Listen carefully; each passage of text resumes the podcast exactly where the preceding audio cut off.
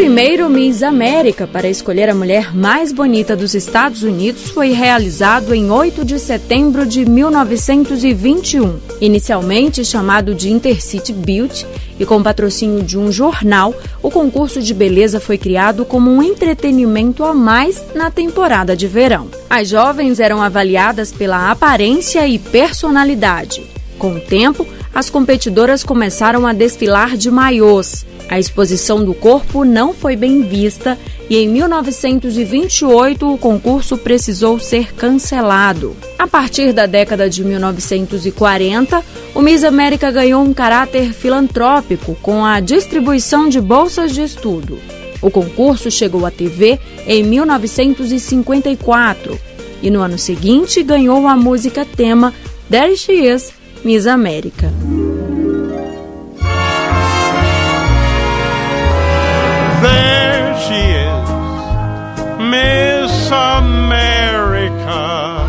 Ao longo dos anos, a organização foi criticada por expor o corpo feminino, determinar padrões de beleza e reforçar a segregação racial.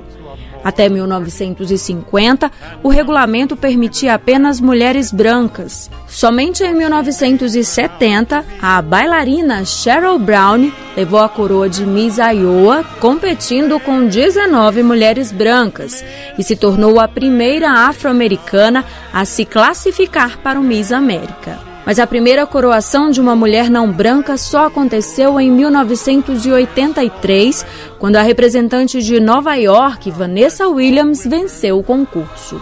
O reinado pioneiro durou menos de um ano. Sem autorização, uma revista publicou um ensaio nu da Miss.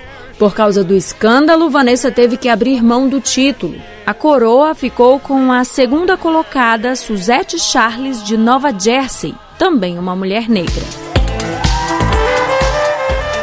Muito além de um concurso de beleza, o Miss América virou palanque para mulheres interessadas na política, já que também avalia outras habilidades das participantes, como falar em público e emitir opiniões sobre diversos temas. Algumas misses passaram a se candidatar a cargos eletivos no Poder Legislativo. Em comemoração ao centenário do concurso, a organização escolheu o slogan Preparando Grandes Mulheres para o Mundo preparando o mundo para grandes mulheres.